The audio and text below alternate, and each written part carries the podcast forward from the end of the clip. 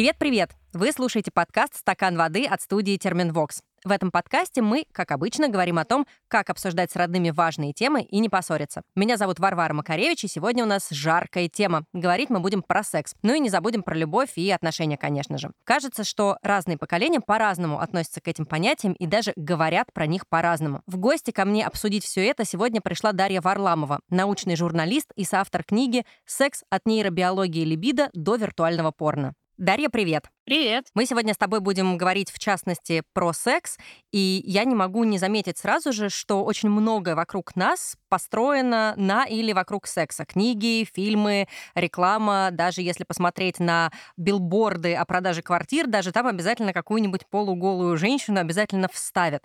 Можно ли сказать, что у нас секс-центричная культура? Ну, мне кажется, что эта история не только про культуру, это история еще и все-таки про человеческую биологию, про природу, про то, что мы все-таки не немного животные, несмотря на то, что мы культурно развитые. И ну, для млекопитающих размножение — это достаточно важная штука. И наша а, система вознаграждения в нашей психике, она так устроена, что она к теме размножения прикручивает как раз всякие ну, поощрения то, что называется дофаминовый э, приход, да, вот не, некое вознаграждение, некоторые плюшки эмоциональные от совершения правильных действий. Соответственно, мы запрограммированы получать какие-то эмоциональные плюшки, связанные с э, темой секса. И это такой достаточно простой, быстрый способ для нас ну, получить удовольствие. Да? Там, даже речь не, не конкретно занятие сексом, даже ну, если вы, условно, вас лайкает а, симпатичный потенциальный половой партнер в Фейсбуке, система вознаграждения говорит, М, я молодец, я там выигрываю половой отбор, со мной все хорошо.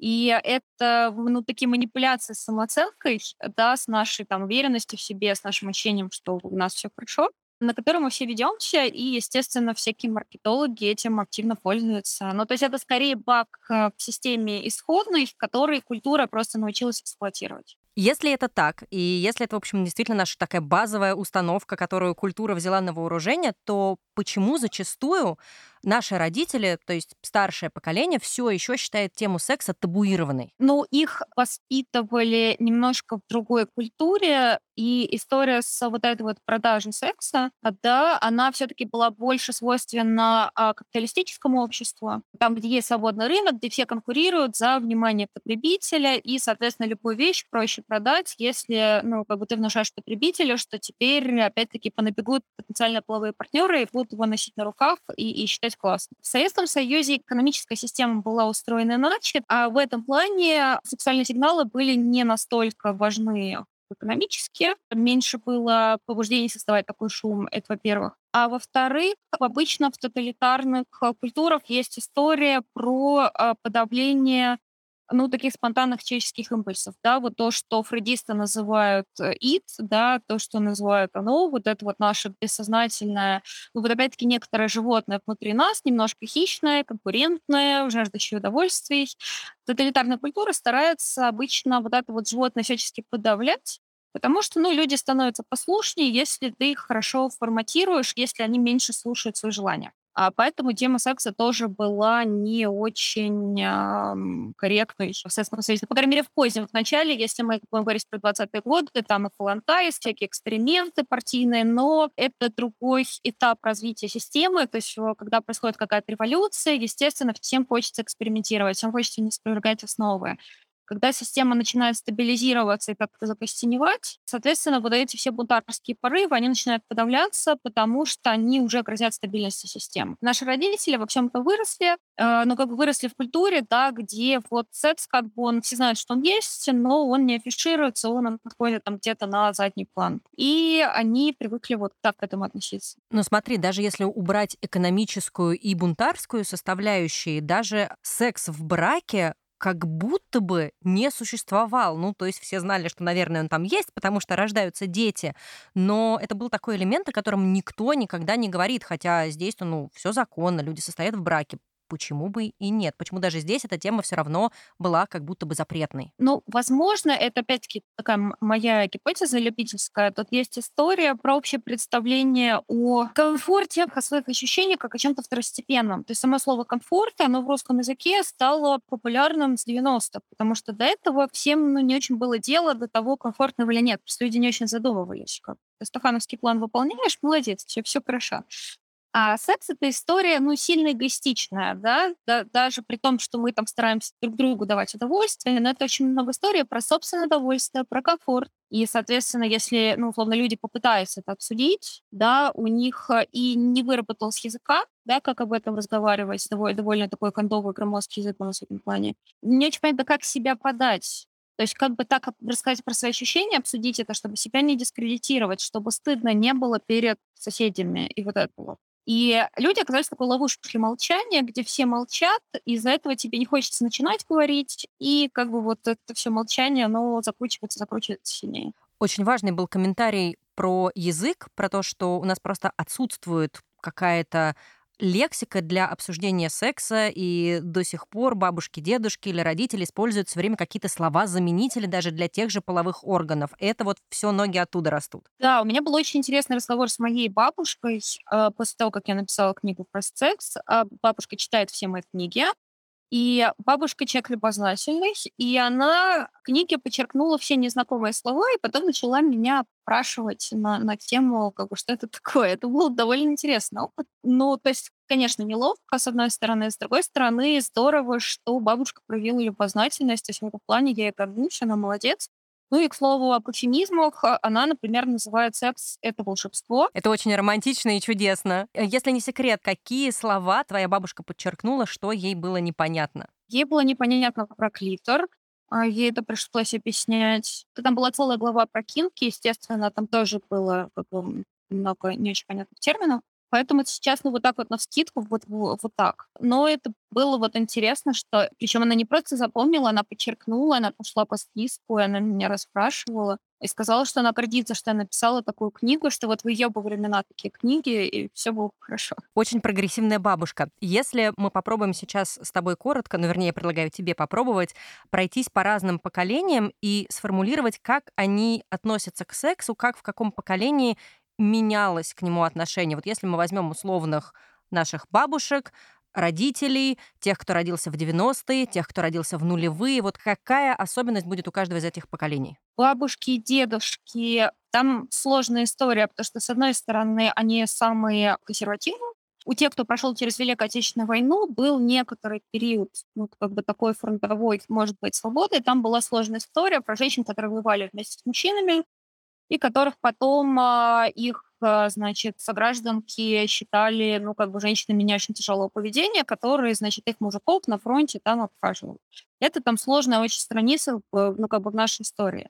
Но это был некоторый такой момент, ну, эмансипации тоже. То есть некоторые противоречия. С одной стороны, сильно закрученные гайки, с другой стороны, вот это вот как бы не, некоторый взрыв эмансипации. А наши родители, они тоже, в общем-то, находится немножко в раскоряку между капиталистической свободой, которая пришла в 90-е, и вот этим вот старомодным воспитанием, когда, ну, типа до свадьбы отправляться к мужчине ночевать было не очень э, хорошо, и родители, ну, родители родителей, соответственно, как-то за это шпыняли, и было важно, вот все, все обсуждали, кто там сохранял девственность до брака или нет, то есть вот это вот история, когда тебя долго-долго форматировали, что надо быть сдержанным а, и таким вот чистым, да, в каком-то смысле. А потом ты окунаешься в 90-е, где у тебя очень много информации на тему секса. Информация часто перегружает, и тут, ну, как бы дальше уже зависит от, от психики человека, то есть кто-то с радостью пошел раскрепощаться, а у кого-то до сих пор, ну, некий вот такой когнитивный диссонанс. Вроде в наши времена так не делали, все это как-то вроде неприлично, а с другой стороны, защищать советские времена им тоже сложно, потому что это поколение все-таки 80-х, да, которые хотели некоторые свободы, носить джинсы, длинные волосы там в парни, вот это все. Поэтому они тут немножко тоже, у них нет очень такое неоднозначное представление, что вроде мы не можем ратовать советские ценности, потому что мы от них хотели как-то освободиться, а с другой стороны мы попали в среду, которая на наш мир вообще никак не похожа. И как бы мы вот э, не, не знаем, на, на какую сторону встать. Мне кажется, вот скорее вот такая вот история. А, ну, про 90-е довольно в этом плане, в плане раскрепощения счастливое поколение, в смысле, что у них уже не было запретов. Скорее была история про то, что не было и руководства никакого, то есть, ну, нормального образования сексуального не было, а психотерапии особо никто не, не проходил. Соответственно, все проблемы, там, связанные с сексом, а, очень много информации, которую было сложно фильтровать, и э, непонятно, кого было идти с проблемами.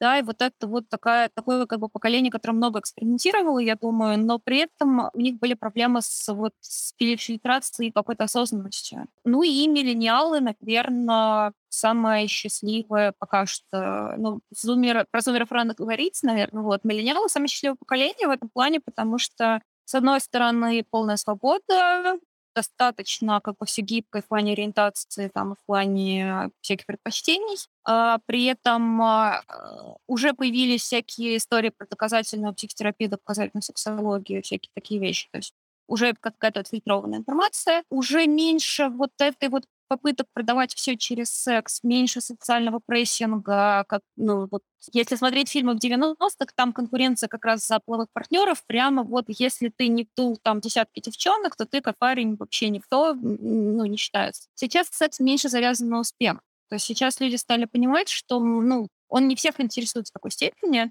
и что есть другие маркеры социального успеха. И поэтому ну, поколение более расслаблены в этом плане, как бы хочешь, занимайся сексом, хочешь, не занимайся. Вот как бы, что-то не понимаешь, иди к психотерапевту. Достаточно мягкая история. Это очень интересное наблюдение, и я сама встречала данные, что многие исследователи и журналисты все чаще говорят о так называемой сексуальной рецессии.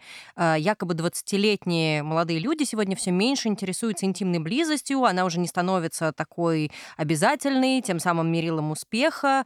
Ты согласна с этим мнением и подтвердишь, что так оно и есть, и к этому все движется? Я думаю, что так. Ну, то есть понятно, что есть некоторые все равно индивидуальные различия в темпераменте, там, в ценностях, интересах и так далее, но скорее так.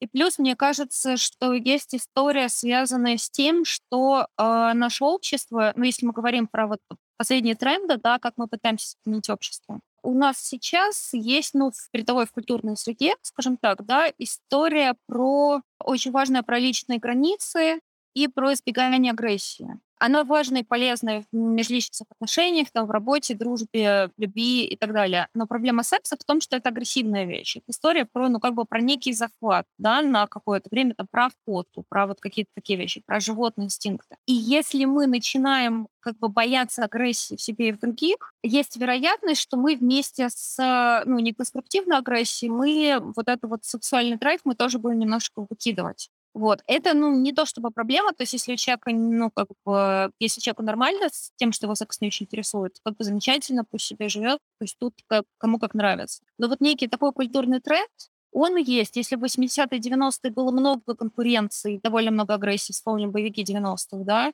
и про секс тоже вот эти вот истории, как кто кого закадрил, это было тоже очень важно. Сейчас оно вот отходит на второй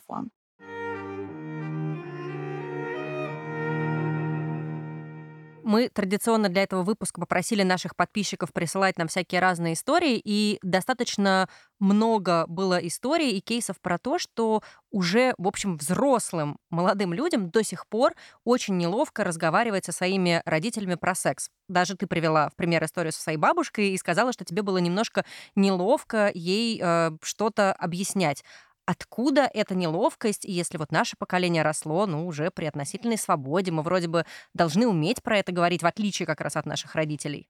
Ну, тут вопрос еще целеполагания. Зачем мы с родителями хотим про секс говорить? Скорее, когда родитель приходит к нам, например, мама приходит к 16, 17, 18-летней дочери и хочет с ней поговорить про контрацепцию, например.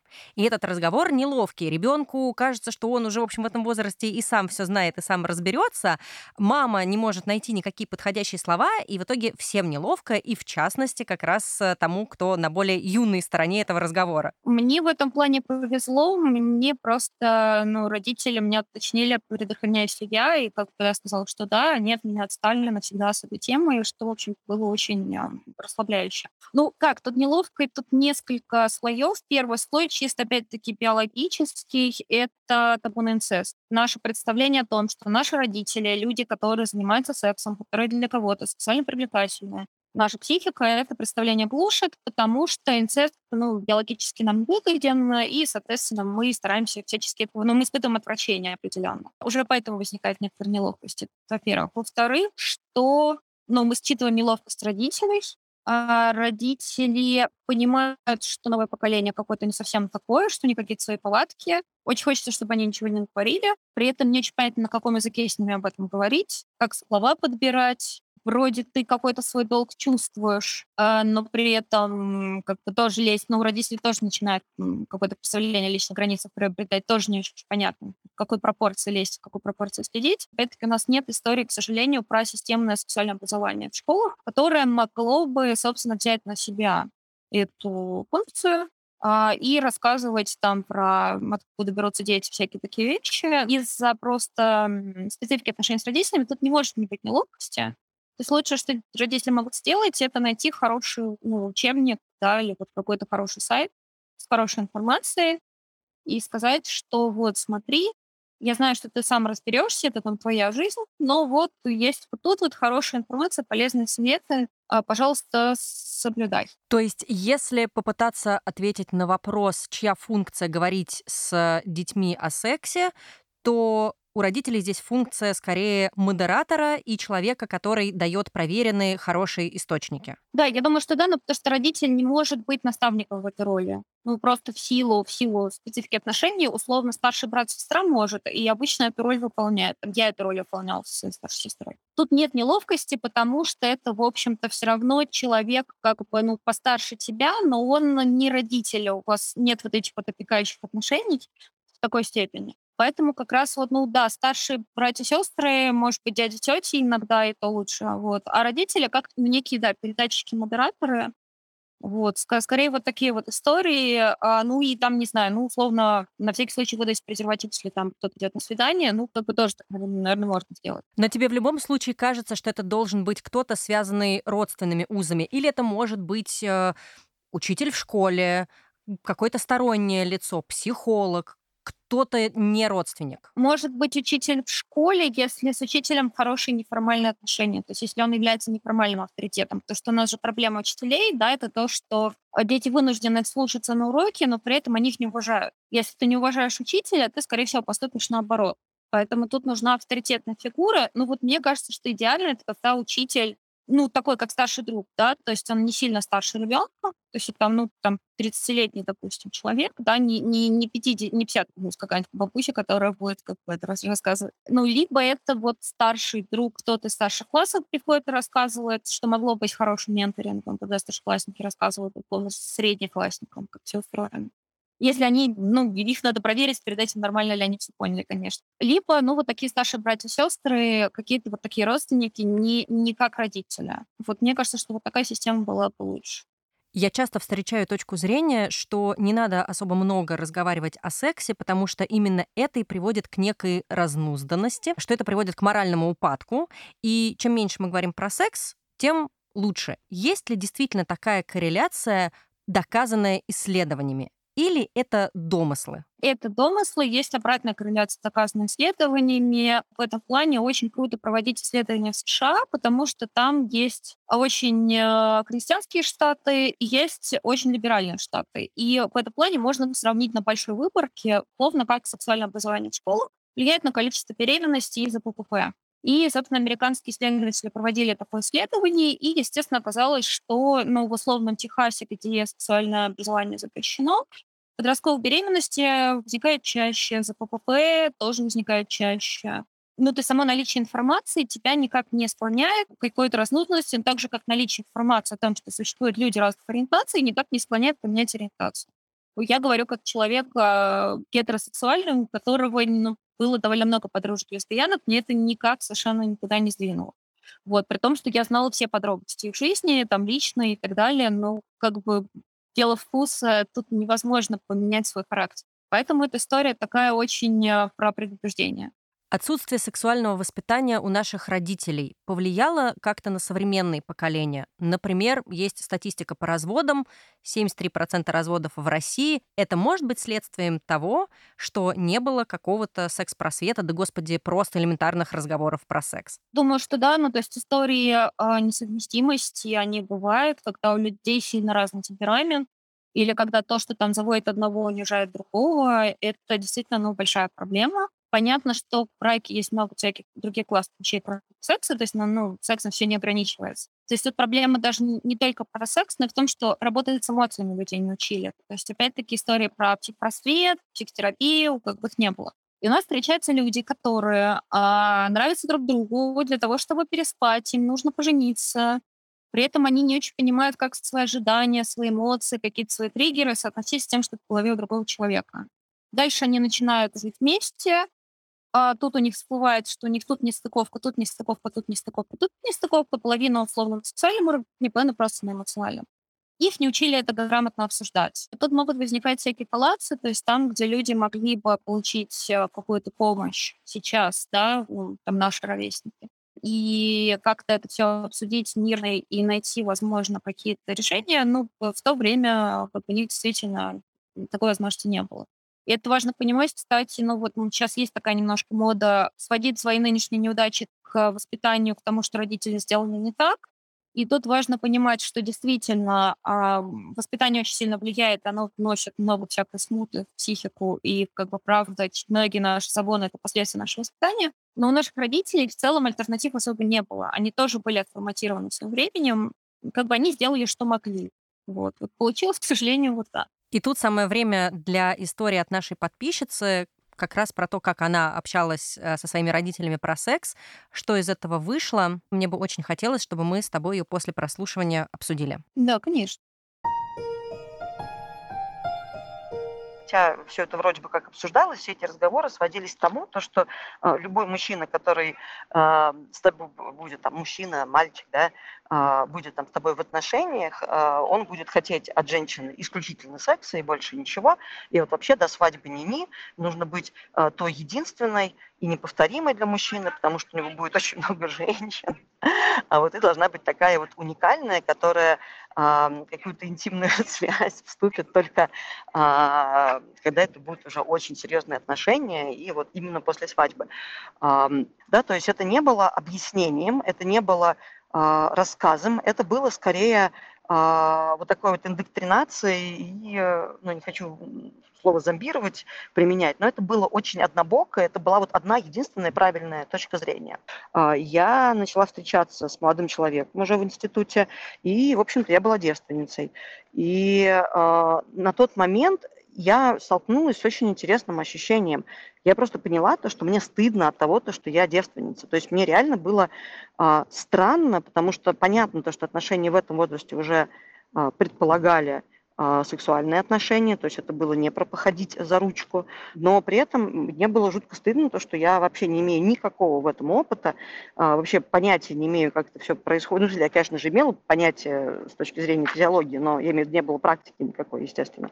Несмотря на то, то, что этот человек там далеко не был для меня единственным неповторимым, более того, у меня не было даже к нему каких-то невероятно глубоких чувств, а, я решила, то, что мне непременно, естественно, как бы необходимо заняться заняться с ним сексом, а, поскольку как бы, другого пути в этом возрасте уже нет. И действительно это все произошло, но, видимо, отчасти в силу того, что не было вот этой вот как бы эмоциональной какой-то окраски, в общем-то, первый мой секс был крайне негативным опытом, а, о котором, опять же, я не могла там, не знаю, рассказать с кем-то, поделиться, но самое ужасное, то, что это было очень рационально принятое решение. Вот такая вот история, мне кажется, там очень много за что ей зацепиться. И это правда. Я не первый раз, кстати, слышу истории про то, что э, девушка сознательно выбирает, чтобы первый раз прошел с парнем, которому она ничего не чувствовала. А чем это обычно объясняется? Я думаю, что отчасти вот это сопротивление некого воспитания, да, каким-то доктринам, которые были, которые попытались втиснуть в мозг, да, и они вызвали какое-то сопротивление. Ну, еще история про то, что первый секс — это в любом случае вещь какая-то неловкая, там, не знаю, кровь течет, непонятно, что будет ли тебя хорошо, а, не знаешь пока, что куда совать, как бы, если еще парень, там, может, начинающий. В общем, в любом случае он хорошим не будет. Исходя из этого, девушки думают, что лучше, значит, технично решить вот этот вопрос, да, чтобы потом уже с каким-то, то есть уже прийти к парню мечты с каким-то опытом, когда с тобой, ну, как-то более приятно, удобно и так далее заниматься сексом. Вот, вот такая история, она есть. Вот, это интересно, ну, феноменологически, что вот такой подход есть. Для меня как раз здесь было парадоксально, что родители так пытались ее от этого уберечь, что в итоге пришли, вернее, получили совершенно противоположный результат. И, может быть, не хочу никого винить, но, может быть, как раз вот это чрезмерное давление к этому и привело, и как-то тогда по-другому нужно формулировать для своих подрастающих детей, для подростков мысль про секс тем более про первый секс. Но у нас в целом есть такая особенность воспитания, которая на, на секс тоже влияет. Это про то, что мы ну, очень часто вот такой, такая постсоветская традиция воспитания, это если ты сделаешь вот так, ты будешь плохим. То есть это история про вот э, давление на стыд, на чувство вины, вот на какие-то на, на то, что ты можешь вызвать разочарование родителей. При этом мы не говорим про то, что ребенку, ну, словно, от чего ребенок получит пользу, от чего не получит. Хотя, когда мы знакомим человека с жизнью, намного важнее ему сказать, что вот тебе от этого будет хорошо, от этого тебе будет плохо. Да, и та же история про то, что тебе нужно съесть кашу там, не знаю, в детстве, которые тебя пытаются накормить, это тоже про то, что тебе будет хорошо, но про то, что тяжело там болеть не будет, например. А у нас начинается история типа хорошие дети едят кашу, те, кто не ест кашу, плохие дети, и у них вся жизнь, они потом умирают под забором, и дальше там может быть очень интересная логическая цепочка с пугалками вот такими. И вот когда мы заходим через страх или через стыд, э, человек вообще в этой теме не привыкает думать о своей пользе. Поэтому, а, когда возникает некое эмоциональное сопротивление, что нет, я не буду, как мама говорила, а вот это обычное, ну, рацио такое разумное, как бы, э, ну, желание себе позаботиться, оно тоже не включается, потому что оно, ну, как бы его не никто его не пытался пробудить. Поэтому человек делает не так, как себе хорошо, а так, чтобы было плохо маме. Мне понравилась твоя аналогия с едой, и тут самое время сказать, что если вы еще не слушали наш выпуск про отношения с едой, то самое время к нему вернуться и послушать. А мы все-таки пока продолжим про секс. Ты сказала про чувство вины и стыда, и тут я не могу не поставить тебе прекраснейшую историю, еще одну от нашей подписчицы. Перемещаемся, опять же, в мой одиннадцатый класс. Э, на тот момент я встречалась со своей первой любовью. У нас были очень длительные отношения, знакомые родители, знакомые просто все-все-все. Поэтому, я думаю, логично было предположить для родителей, что мы когда-то займемся сексом. И вот в один из прекрасных вечеров э, мы с мистером Икс э, проводили время у моих родителей в загородном доме и находились в такой комнате, в которую э, можно зайти, скажем, с заднего ход, входа в дом. Но этим входом никто никогда в жизни не пользовался. Я думаю, жители загородных домов меня поймут. Всегда есть такая дверь, которой никто не пользуется. Значит, мы тоже положились на волю случая, и получилось так, что у нас э, происходили оральные ласки. И в этот момент когда, э, скажем, я была активна, в комнату заходит мой папа. И, естественно, он все видел, естественно, он все понял. Э, но самое страшное, скажем, последствие, он мне ничего не сказал. Ни мне, ни мистеру Икс. В тот вечер, когда мистер Икс уехал домой, я э, прихожу на кухню, вижу своего папу, который сидит э, с бутылкой коньяка и уже наполовину пустой, и смотрит э, какие-то развлекательные программы и загадочным видом пьет свой напиток. Папа начал смеяться, ничего, опять же, ничего не сказал. На тот момент я была на самом деле ему благодарна, что э, он промолчал, потому что мне было просто невероятно стыдно. И до сих пор это одна из тех историй, вспоминая которые у меня бегут мурашки по телу, и мне хочется провалиться под землю. Через несколько дней ко мне приходит э, в комнату моя мама и говорит, доченька, мне папа сказал, что вы с мистером Икс очень сильно целовались. Зачем вы так сильно целовались? Вот, то есть э, тут слово «минет» было э, заменено на слово «поцелуй», что для меня совсем разные вещи, скажем честно. Вот, но, тем не менее, никогда папа мне ничего не, не говорил. На вопросе мамы про поцелуй, в принципе, обсуждение было закончено. Вот, но эта история тоже достаточно, мне кажется, э, нелепо для того, чтобы посмеяться над ней. Спасибо. Тут у меня, наверное, такой вопрос будет. Как вести себя всем, если кто-то кого-то застукал. Если вы застукали родителей или родители застукали вас, какая идеальная схема поведения в такой ситуации? Но мне кажется, папа отлично все сделал. Ну, то есть, э, да, ну, посмеяться, условно, ну, похихикать и уйти, как бы. В общем-то, обсуждение какого-то истории ну, не предполагает, мне кажется, потому что ну, все понимают, что мы все этим занимаемся, вот, люди взрослые решают сами, ну, как бы конечная ситуация, просто поражать и все, вот. Так, ну, беспредметно поджать. Так что я считаю, что папа замечательно справился. Папе ставим пятерку. А что делать, если ты застукала родителей? Ты э, говорила про вот эту тему э, инцеста, да, которая сидит у нас в голове, и поэтому мы всячески отрицаем наших родителей как неких сексуальных объектов. А что делать, если мы их увидели в какой-то ситуации, в которой мы не хотели бы их видеть? Да ничего, но также, собственно, как бы хихикнуть, закрыть дверь. Ну, то есть мне не кажется, что это требует какой-то специальной проработки, потому что ну, наши отношения с родителями все равно, ну, как бы вокруг этой темы не вертятся. Это то, что личное дело как бы каждой ячейки семьи. Вот. Поэтому, э, ну, здорово, как бы хорошо, если у родителей секс, значит, не разведутся, наверное. Вот тоже, в общем-то, приятно.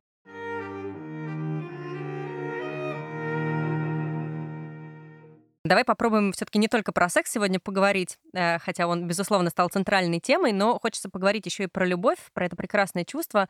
Как менялось понятие любви у разных поколений? А замечала ли и анализировала ли ты, как те же бумеры, а потом миллениалы или поколение X относятся именно к любви? Что они в это включают, в это понятие? Ну, мне кажется, что, во-первых, а, меняется требование к качеству близости, то есть то качество близости, которое мы хотим сейчас, это намного больше, чем хотели наши там, родители, бабушки, дедушки. Да, то есть мы хотим, чтобы у нас, с одной стороны, там, партнер он был любовником, с другой стороны, другом, чтобы он мог нас иногда взять на ручки, мы его могли взять на ручки. Желательно, чтобы мы могли хобби заниматься всякими вместе.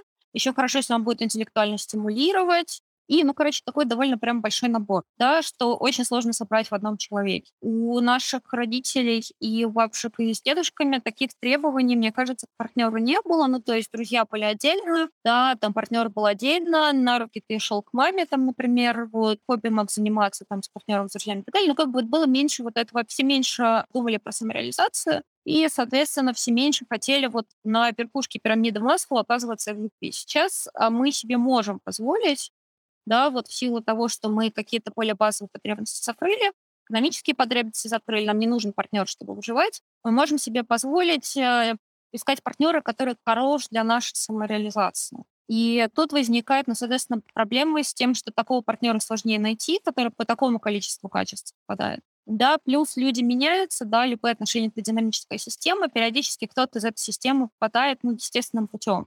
Вот. И при таком наборе требований, э, ну, вот эта история про вечную любовь, ее становится сложнее осуществить, потому что, ну, вот мы, мы много хотим. Мне вообще не хотелось бы, да-да, клеить какие-то ярлыки, и уж точно не я буду говорить, да, тут что правильно, что неправильно, но поскольку мы в этом подкасте говорим, в частности, о том, как находить общий язык поколениям, то как поговорить со своими родителями, со своими старшими родственниками, если, допустим, ты адепт чего-то нового, той же полиамории, как тебе это объяснить э, своим родителям? И надо ли вообще с ними об этом разговаривать? А, но тут вопрос, сколько ты близости хочешь с родителями, это тоже достаточно такая индивидуальная. То есть есть люди, которых реально, ну, как-то сильно ранит, если они не могут рассказать родителям про важные вещи в своей жизни. Есть люди, которые, у которых есть некая зона близости, что вот здесь я делюсь, там я не делюсь. Это зависит ну, от, от индивидуального комфорта, мне кажется. А как рассказать? Ну, я думаю, что тут важно именно говорить про эмоциональную часть, про человеческую часть, про привязанности, а, ну, какие-то аналогии проводить, что вот, ну, бывает же так, что в отношениях, допустим, чего-то не хватает или хочется что-то попробовать, да, попытаться родителей вызвать какую-то эмпатию, именно с эмоциональной стороны, чтобы это не выглядело как... Ну, родители же, они, они иногда склонны где-нибудь э, бояться, что сейчас возникнет вседозволенность и разврат всякий. Вот. И вот, вот чтобы не было ощущения, что ты как ведешься вседозволенностью и развратом, имеет смысл проговорить про какие-то вот эмоциональные мотивации, да, что мне вот это дает, и что я с этими людьми выстраиваю хорошие отношения, и это действительно отношения, это какая-то ценная вещь. Да, если ты условно история не про отношения, а про то, что ты там, не знаю, на секс-вечеринке ходишь, ну, там попытаться, не знаю, что это вдохновляет. Ну, и все-таки дозировать, то есть, э, ну, это нормально, что ты каком-то человеке не можешь сказать все. То есть тут не надо стремиться вот прямо к абсолютной близости, вот. И, э, мне кажется, что вот если, если так вот разумно дозировать и понимать, что это твоя ответственность донести до родителей так, чтобы им было легче усвоить вот это все, что это не только ответственность родителей тебя понять, но и твоя как бы быть понятым вот, то можно, в общем, ну, как-то нормально все рассказывать, наверное. Э, так уж случилось, что секс и отношения очень часто приводят к созданию семьи. И, кажется, раньше семья появлялась у людей в гораздо более раннем возрасте. И замуж выходили рано, и детей рожали рано, и, кажется, для этого были в основном, в общем, экономические предпосылки. Так проще было выживать. Есть ли какой-то возраст, в котором человек объективно готов строить семью, э, и готов любить. Есть ли какие-то исследования на эту тему? Я боюсь, что эта история не про возраст, это история про психологическую зрелость, которая далеко не всегда с возрастом а, коррелирует. Ну, то есть, условно, чтобы нормально, ну, как бы, чтобы построить конструктивные партнерские отношения, важно хорошо чувствовать свои эмоции, понимать, когда ты злишься, когда напуган, что тебе нравится, что тебе не нравится. Важно понимать, где твои границы, важно понимать, где границы партнера, важно там уметь разруливать конфликты, важно не идеализировать партнера там, с принятием относиться к тому, что там, не знаю, он может иногда носок ковырять, да, какие-то такие вещи. А, и часть людей это отращивает, ну, условно, к 20 с чем-то, а какие-то люди это не отращивают даже после 50. Сожалению, ну, тут есть история про везение, да, то есть если у кого-то кому-то сильно не повезло с воспитанием, человек может оказаться контужен, ну, как бы и не смочь выбраться. А, но при этом я считаю, что все равно есть некая зона личной ответственности, то есть ты можешь э, развиваться, ты можешь как-то э, развивать свой эмоциональный интеллект, э, в твоих интересах это делать. Скорее, когда себя спрашивать, там, ну, готов ли я там жениться или выйти замуж или что-то, вот скорее себя нужно спрашивать не на уровне были ли мои родители уже женаты в моем возрасте, а на уровне вот, ну, пройти, пройти по какому-то чек-листу внутренней зрелости, да, вот, за что я готов нести ответственность, как я умею работать с эмоциями. Если умею, ну, то здорово. Мне кажется, это еще отличный аргумент, когда родители тебя спрашивают, ну, когда же уже замуж, когда же уже внуки, а ты отвечаешь, ну, вы же хотите, чтобы я вот была ответственной. Вот я еще не созрела, не готова. По чек-листу еще не соответствую всем нужным критериям. Ну, это правда, особенно про детей. То есть, э, да, для того, чтобы воспитывать ребенка конструктивно, тут важно, в общем, достаточно много навыков иметь э, психологических своих. И как раз, э, ну, сейчас есть такая тоже история, что старшее поколение считает, что те, кто не заводит детей, они хотят наслаждаться жизнью, как стрекоза, значит, и не, не склонны отвечать. Но, по сути, это скорее, наоборот, гиперответственные люди, которые боятся, что они, ну, как бы не смогут воспитать ребенка так, чтобы ребенку было хорошо а, и они не хотят быть источником страдания в этом мире, где, в общем, страданий так довольно много. Вот. В этом плане тут вот э, тоже, мне кажется, есть некоторое недопонимание между поколениями. Я хочу сейчас обратиться ко всем, кто нас слушает. Только что э, Дарья вам подарила потрясающий аргумент во всех вот этих разговорах, когда говорят, что часики тикают. Вот запоминайте и берите на вооружение. Как ты э, смотришь на влияние интернета на любовь? Интернет принято ругать всегда и везде, что вообще на всю нашу жизнь разрушил. А поменял ли он как-то восприятие любви и отношений в нашей жизни? Думаю, что да, причем парадоксально как бы в разные стороны. А, с одной стороны, все эти дейтинговые приложения, они помогают найти близкого по духу человека, то есть, ну, у тебя повышается вероятность найти того самого, кто любит там с тобой одни и те же стихи, картины, не знаю, заниматься одними и теми же вещами. Может быть, он на другом конце света, но это сейчас уже не важно, потому что вы можете использовать Google переводчик или там приехать друг к другу. И а, возможность отобрать очень прицельно, очень подходящего человека, она растет. И это хорошо. То, что там, где раньше такие, ну, странненькие люди, которые не похожи на большинство, они оставались без партнеров, сейчас любой может себе найти партнера, который тебе подходит. Это классно. Но, с другой стороны, интернет создает ощущение бесконечной свободы выбора, что тебе один не зашел, условно, не знаю, где-то там наступил на твои границы, э, уходи следующий, да, и вот тут у людей может возникнуть вот эта история про то, что поиск все лучшего, лучшего, лучшего, он начинает отвлекать от того, чтобы строить отношения как бы здесь сейчас и как-то в них инвестировать, да, укреплять их. Вот, вот это вот, мне кажется, что вот этот риск существует. Я как раз встречала где-то исследование мне очень понравилась мысль про то, что на самом деле создатели всех этих дейтинг-приложений не заинтересованы в том, чтобы вы нашли свою любовь, они, наоборот, заинтересованы в том, чтобы вы продолжали бесконечно свайпать анкеты, живя вот в этой иллюзии бесконечного выбора и поиска лучшего. Да, ну, ну это правда так, и при этом ну, их можно понять, они бизнесом занимаются, они, в общем, не обязаны быть альтруистами. Но когда человек заходит в дейтинговое приложение, ему хорошо бы понимать, что это приложение делали люди со своими интересами, и как бы, ну, тут важно, как вообще во всей истории про соцсети, да, вот такие вот вещи, тут очень важно не становиться ведомым, а не перекладывать ответственность за себя на вот создателей, да, потому что, ну, как бы люди разные. Они не обязаны заботиться о вашем счастье, мягко говоря. А вы обязаны о своем счастье позаботиться. Поэтому давайте вот как-то, ну, осмыслять, да, что я делаю в дейтинговом приложении, какие у меня паттерны, все ли с этими паттернами окей, может быть, мне стоит попробовать по-другому себя вести. Вот, вот такие вот вещи, они ну, немножко страхуют от этих вот маркетинговых уловок. Это вообще очень хороший совет для любой части жизни нести ответственность за то, что с тобой происходит. Я бы хотела в финале послушать еще одну историю. Мне она кажется, как и все наши истории, впрочем, очень важной, и очень хочется услышать твой комментарий. Это было примерно 12-13 лет назад. На тот момент у меня был э, молодой человек, это была моя первая любовь, и в 11 классе мы с ним уже занимались сексом. Были такие периоды, когда необходимо было сделать тест на беременность, потому что я боялась, что наступит самое страшное последствие занятия сексом, это как раз-таки беременность. То есть мне не казалось э, э, возможным, в принципе, в моей вселенной заразиться какими-то заболеваниями, а вот из, э, в кавычках заразиться беременностью это было самое страшное. Некоторые периоды я делала тесты, и я не хотела выкидывать их в урну, потому что была вероятность того, что родители увидят остаточки материалов, очень расстроятся и будут вести со мной или не вести какие-то поучительные беседы. Поэтому тесты я складировала в маленьком, маленькой шкатулочке, которая была доступна, скажем, только мне. Это такой был мой тайный уголок. И вот в один прекрасный день возвращаюсь домой из школы и вижу на своем рабочем столе выложенные э, тесты, которые я делала. Э, таким образом, моя мама решила дать мне понять, что она знает о том, что я занимаюсь сексом. Тем не менее, не последовало никакого разговора. Э, я до сих пор, спустя столько лет, не могу понять свою маму. Я уже у нее спрашивала, почему она мне не сказала ни слова, а просто решила молча так загадочно выложить эти тесты, подумав, наверное, что это красивый жест. Меня беспокоит то, что если бы я была беременна, то какие действия я могла бы предпринять со своим телом?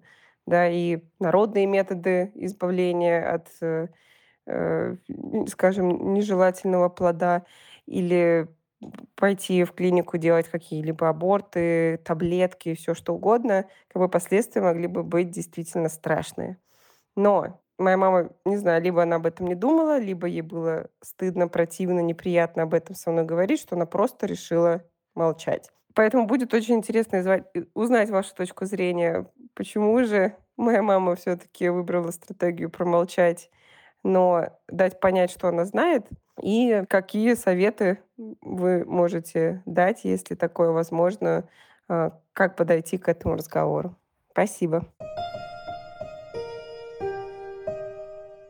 Что было бы идеальным поведением в этой ситуации со стороны мамы? Что надо было сделать? История действительно поведения мамы странная в том плане, что это такая выглядит как такая э, нарочитая демонстрация контроля, что вот большой брат следи за тобой, да, я слежу за твоей жизнью, при этом я тебе опеку не предлагаю, то есть я как бы тебя контролирую, но помощи не предлагаю. Э, мне кажется, что надо сказать, вот, ну, я случайно наткнулась, например, на, если наткнулась действительно на тесты для беременности, или я предполагаю, что ты занимаешься сексом, что тоже очень нормально, и это дело твое, но если вдруг у тебя возникнут проблемы со здоровьем или с беременностью, пожалуйста, обратись за помощью. Что если что, я буду на твоей стороне. Вот это все, что нужно, никаких, ну, мне кажется, других нотаций читать не надо, просто чтобы человек знал, что ему не нужно тайком бегать делать опор, что можно обратиться к маме, которая, ну, возможно, более опытная. Вот. Это было бы идеально. Класс, Дарья, спасибо большое. Сегодня прозвучало много нужных, полезных э, советов, э, как общаться с родителями, как общаться с детьми на тему секса и любви. Это есть в жизни каждого из нас. Такой пласт, который убрать невозможно. Теперь я надеюсь, что больше людей знают, как об этом говорить и что с этим совсем делать. Спасибо тебе огромное. Спасибо, что позвала, была рад поговорить.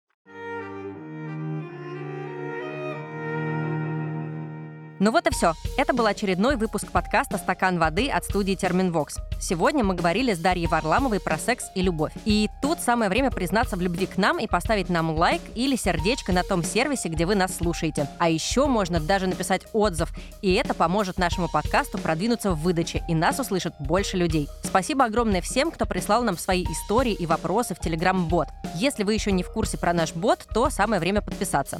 Он называется Waterglass Bot. Ссылочка есть в описании, и там же есть ссылка на наше сообщество ВКонтакте.